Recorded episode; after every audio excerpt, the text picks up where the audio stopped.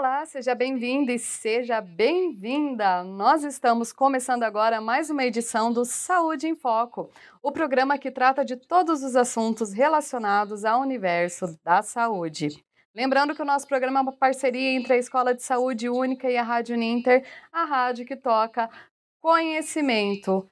Bom, Hoje a gente vai falar sobre um tema, né, que é meio que uma complementação do que a gente estava falando no episódio da semana passada. Nós falamos sobre zoonoses, né, como os animais podem transmitir doenças a humanos.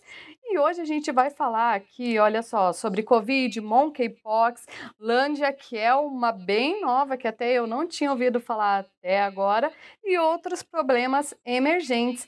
E para isso eu vou trazer aqui para a conversa o Benício Ferreira, que ele é coordenador do curso de medicina, biomedicina, perdão, aqui da Uninter. Benício, como você está? Tudo bem com você? Quanto tempo, né, Bárbara? Tô bem, tá tudo bem, está tudo bem, as coisas estão bem melhores, né? As coisas mudaram, ah, já estamos vacinados, saindo de uma pandemia, não tem mais esse tipo de problema. E a mídia, de forma correta, trazendo as informações, só que nós estamos aqui para tranquilizá-los. Né? Ah, com relação à Covid, a gente já conversou muito sobre isso. Monkeypox, vamos conversar um pouco. E sobre a Lândia, assim, já é bem conhecida. E eu vou, de acordo com a conversa que, eu, que vamos ter, eu vou mostrar para vocês que não há motivo para se preocupar. É um trabalho que é feito mensalmente em todas as partes do mundo, não seria diferente, isso também inclui o Brasil, que é o monitoramento de patógenos emergentes. Isso deve existir justamente para que nós nunca sejamos pegos de surpresa. Tá? Ah, significa que nós sabemos de outros vírus, além desses três que eu citei aqui, que eventualmente é, são contraídos por homens e precisam ter uma investigação de transmissibilidade. Então, eventualmente pode ocorrer um caso de uma zoonose, patógeno específico, cujo hospedeiro é um animal, um mamífero ou um outro tipo de animal, e que o homem termina é, sendo o, o, a, o infectado final dessa história. Mas ele se adaptar à nossa fisiologia e nós iniciarmos um processo de transmissão, aí sim, isso deve ser monitorado. Então, diferente do que ocorreu com o SARS-CoV-2, diferente do que está ocorrendo com o monkeypox, a lândia, por exemplo, é só mais um desses micro-organismos emergentes que estão sendo monitorados uh, e que nós sabemos de sua existência e que até o momento apenas existe registro e nós não precisamos nos preocupar com ela. Perfeito, Benício. Dentro desse panorama que você trouxe para gente, que você falou um pouquinho agora, principalmente sobre isso da Lândia, mas eu queria que você falasse atualmente o que, que a gente pode falar sobre a Covid, que a gente já está aí há dois anos acompanhando tudo isso, Monkeypox, que surgiu agora, que já tem muita gente, né, que está preocupada. A gente realmente deve se preocupar ou não? Qual que é o panorama atual quanto a tudo isso que você pode passar para gente? No caso da Covid, nós já estamos convivendo com esse vírus há dois anos, tivemos muitas perdas, mas o mais importante já aconteceu, e no caso seria é, medidas rápidas de atendimento aos casos graves e o mais importante, medidas preventivas de novos casos é, graves. Nesse caso, de forma bem específica, nós temos uma vacina. A Covid, nós vamos conviver com ela daqui para frente. Não é um vírus e segue o curso de um vírus de transmissibilidade pelas vias aéreas, então nós iremos conviver com ele assim como nós convivemos hoje em dia com HN1 e com os demais influenza. A, a única diferença é que, por conta das vacinas, nós não teremos aqueles picos de óbitos que nós tínhamos em 2020 e também em 2021. Então, daqui para frente, sim, a tendência é que a Covid se torne mais uma das viroses é, endêmicas, em, é, não só aqui no Brasil, mas em outras partes do mundo. Dependendo da quantidade de pessoas vacinadas, isso vai apresentar um número maior ou menor, e aí o Brasil ganha um destaque por conta da nossa educação em relação a, ao processo de vacinação. Uh, eu fico feliz em dizer que a Covid não me preocupa mais. Existe um monitoramento com relação ao surgimento de novas variantes, e novas variantes surgem todos os dias, mas esse monitoramento em relação à possibilidade de alguma dessas variantes se tornar, popularmente falando, mais agressiva. Então, existe todo um trabalho de monitoramento. Com relação à Covid, para encerrar essa parte da primeira fala uh, de Covid, chegamos numa época de tranquilidade, mas não há motivos para baixar a guarda.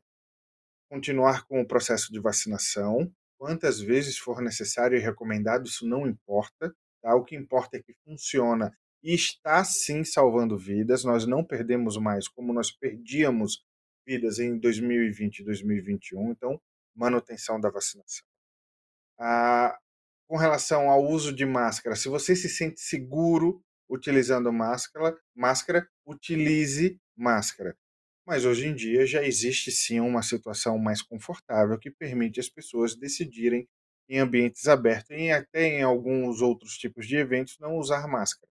Mas, lembrando, se você se sente mais seguro usando máscara, não há problema nenhum, continue usando. Tá?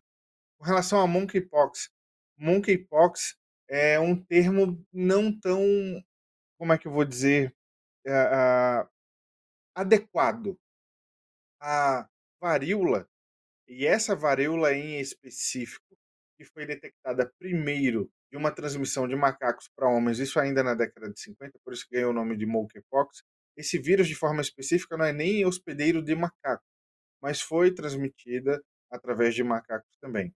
É uma varíola que, diferente da varíola que causou muitos problemas décadas atrás, uma varíola, a varíola específica para humanos, essa varíola tem um, um, um conjunto de sinais e principalmente de, de, situações clínicas bem mais brandas que a varíola humana, ah, que realmente causava muitos problemas e tinha uma taxa de letalidade relativamente alta. Ah, só que essa monkeypox, diferente, por exemplo, da Covid, tem um, uma transmissibilidade, um meio de transmitir pessoa a pessoa um pouco mais complicado.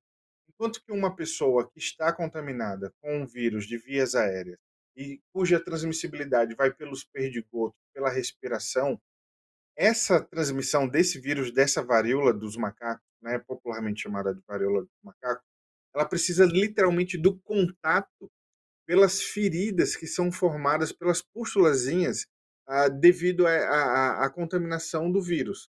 Então você precisa literalmente de um contato pessoa a pessoa, de um de uma interação maior para que ocorra o processo de transmissão. Isso faz com que uma pessoa que está desenvolvendo sintomas e começa com a, e tem a confirmação de que ela está com a varíola dos macacos, a partir do momento que essa pessoa se isola, a, a transmissibilidade ela praticamente cai a zero, desde que tome todos os cuidados. O grande risco é literalmente uma pessoa estar com aquelas lesões características da varíola e uma outra pessoa entrar em contato com a ferida ou com os fluidos a partir dessa ferida. Então, isolando as pessoas e, e tratando-as o quanto antes, faz dessa nova virose que estamos discutindo algo muito fácil de ser controlado. E com relação à Lândia, também é uma outra zoonose, que até o momento nós temos algo em torno de 34 a 35 casos, nos últimos três anos. Ou seja, a transmissibilidade desse vírus de pessoa para pessoa é baixíssimo. Ele apenas é, é, é a Lândia é apenas mais um vírus que está sendo monitorado por ter infectado humanos. Existem vírus que são que são uh, característicos de felinos, de caninos, de equinos, de bovinos, de outros animais, tá? E esses vírus, eles circulam entre os animais.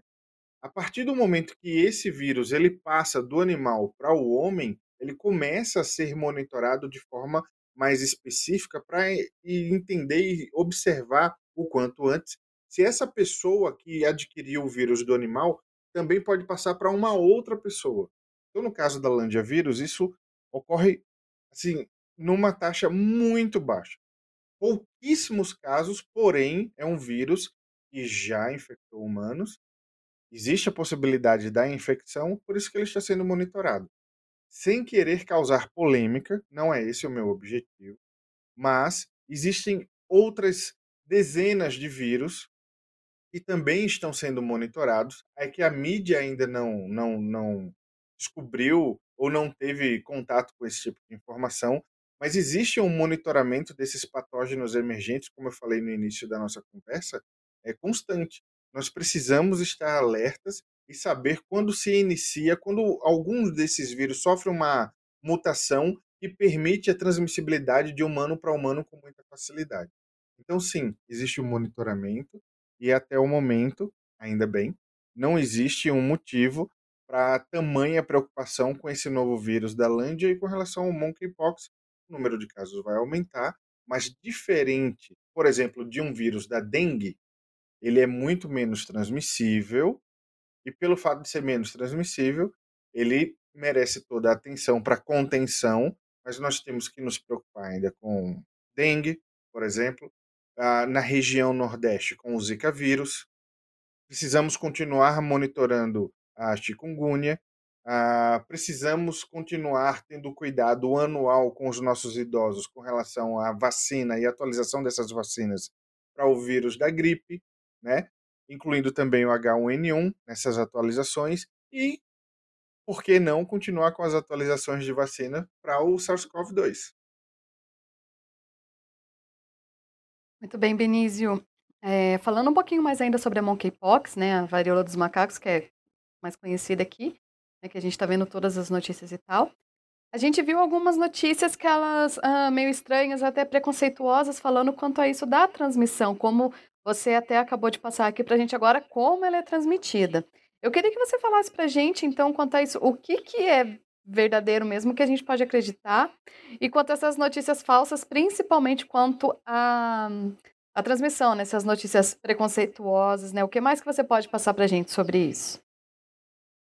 A Bárbara, vírus não quer saber se a pessoa é heterossexual ou homossexual. Eu tenho certeza que você está falando disso, porque infelizmente ficou associado o monkeypox ao, ao comportamento e a opção sexual da pessoa. E vírus não sabe disso.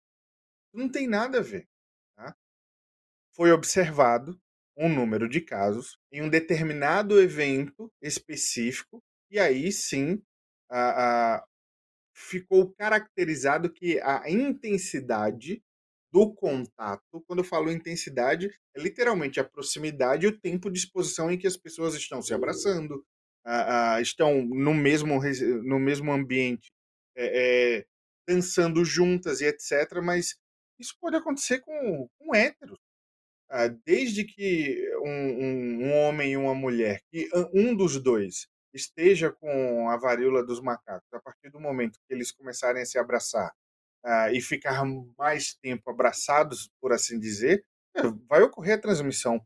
E falando sobre isso com relação a essa parte da, da, do preconceito, e agora corrigindo didaticamente, um risco, na verdade, são os profissionais de saúde, porque eles precisam receber os pacientes que estão apresentando esses sinais e eles terão que ter um, um contato direto com esse paciente. Então, assim, profissional de saúde está devidamente preparado, tem um treinamento, tem conhecimento para saber lidar com essa situação mas é um ambiente de alta exposição, porque a parte transmissível mesmo da varíola dos macacos é quando ocorre justamente aquelas feridinhas, a, a, a, naquela ferida aquilo é o foco de transmissão. Então, encostar, passar, mesmo com luva, de um ambiente para outro, isso pode levar o vírus de um lugar para outro. E aquele ambiente ele se torna de risco. Os cuidados para os profissionais de saúde devem ser redobrados e nós, profissionais de saúde, sabemos disso.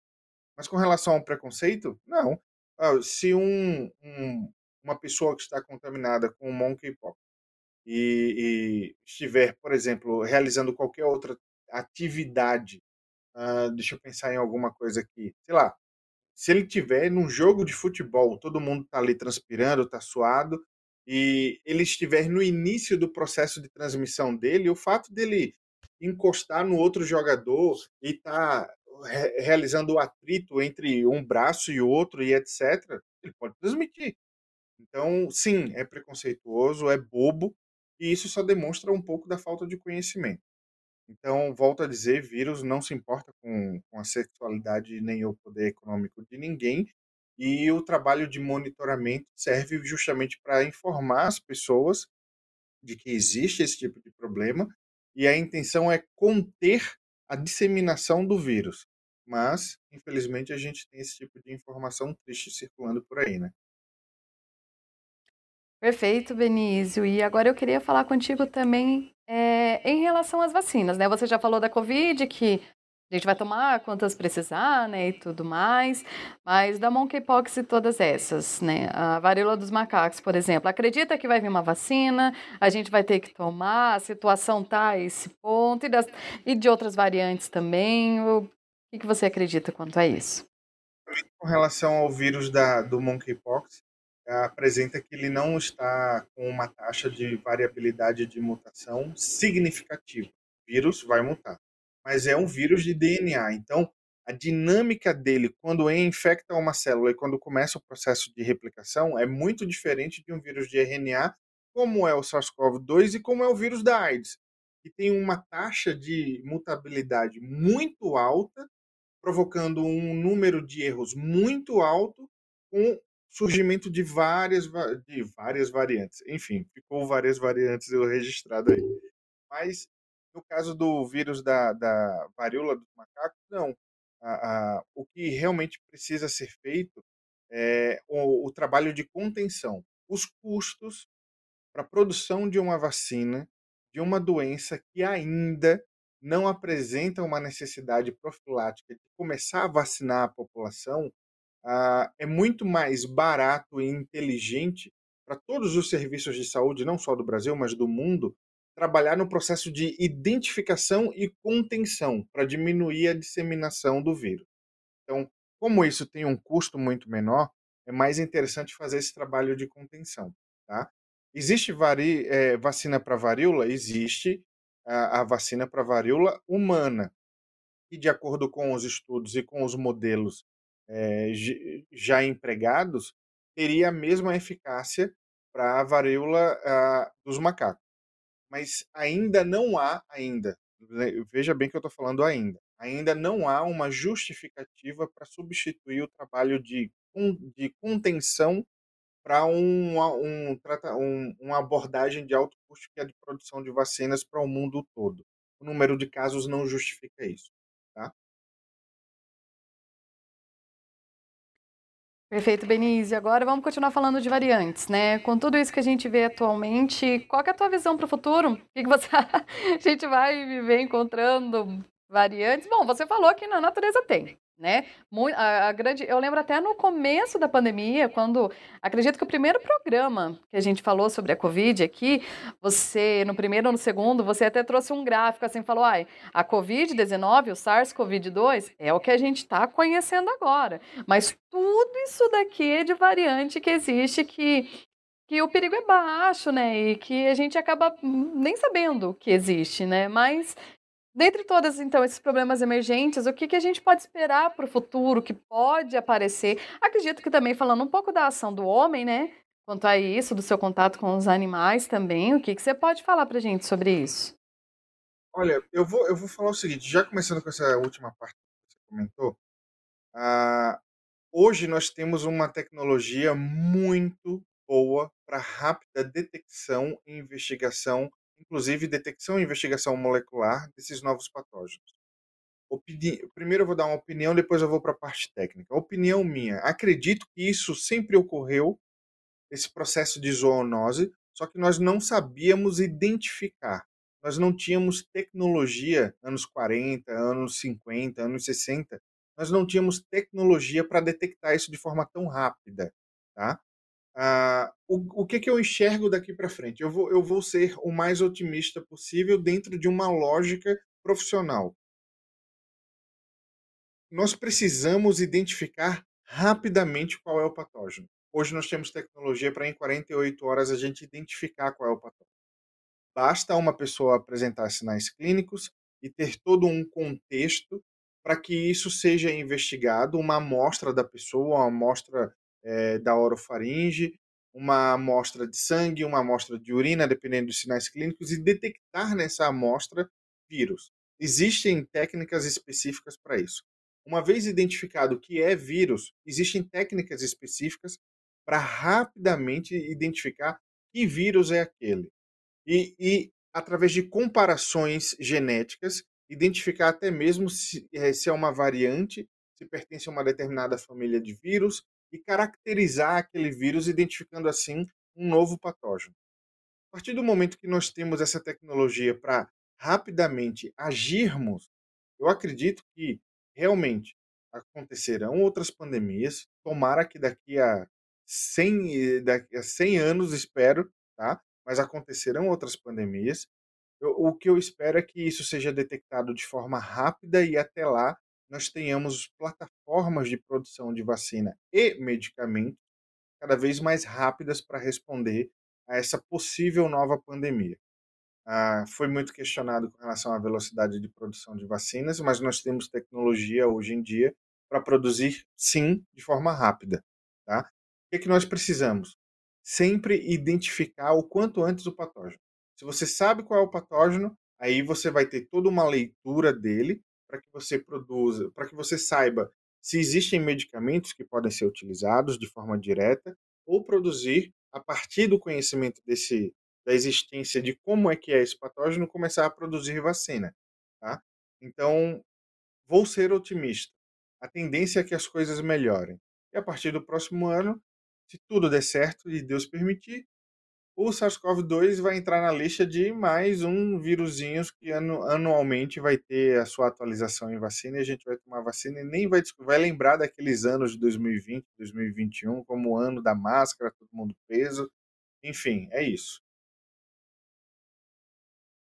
Verdade, Benício. Você falou isso da vacina, eu lembro também. Ai, a gente está conversando aqui, eu estou lembrando de outros vários programas, né? Quando a gente falou da vacina, e questionaram muito a velocidade da produção dessa vacina, e... mas a tendência é essa, né? Que daqui para frente, quando precise fazer, vai ser mais rápido ainda, né? Devido à tecnologia. E Benício, a gente está chegando aqui nos nossos minutinhos finais, pode falar? Essa tecnologia de, de RNA mensageiro, ela permite que, num prazo de uma semana, você tendo a informação da mudança genética do vírus, você faça a atualização na vacina para entrar em produção em no máximo um mês daquela atualização. Então, acredito que as coisas comecem a ficar cada vez mais rápidas e a tendência é essa, entendeu?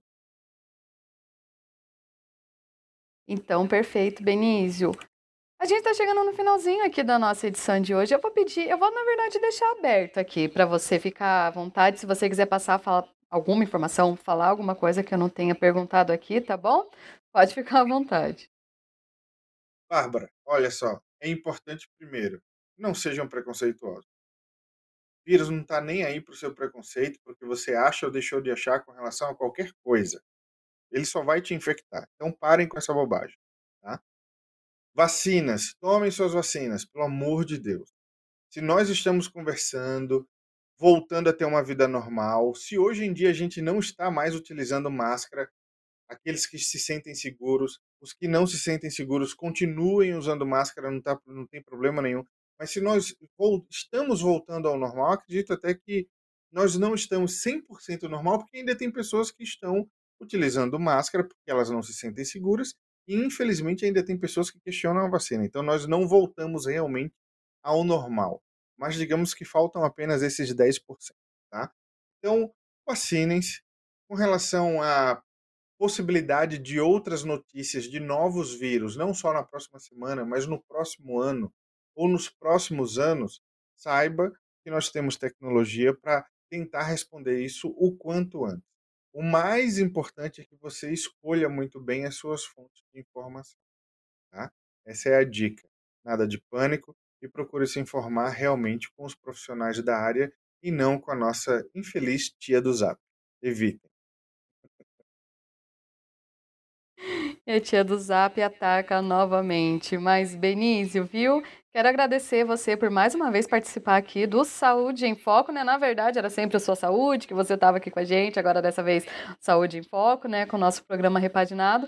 Muito obrigada e espero te encontrar em breve aqui. Com certeza.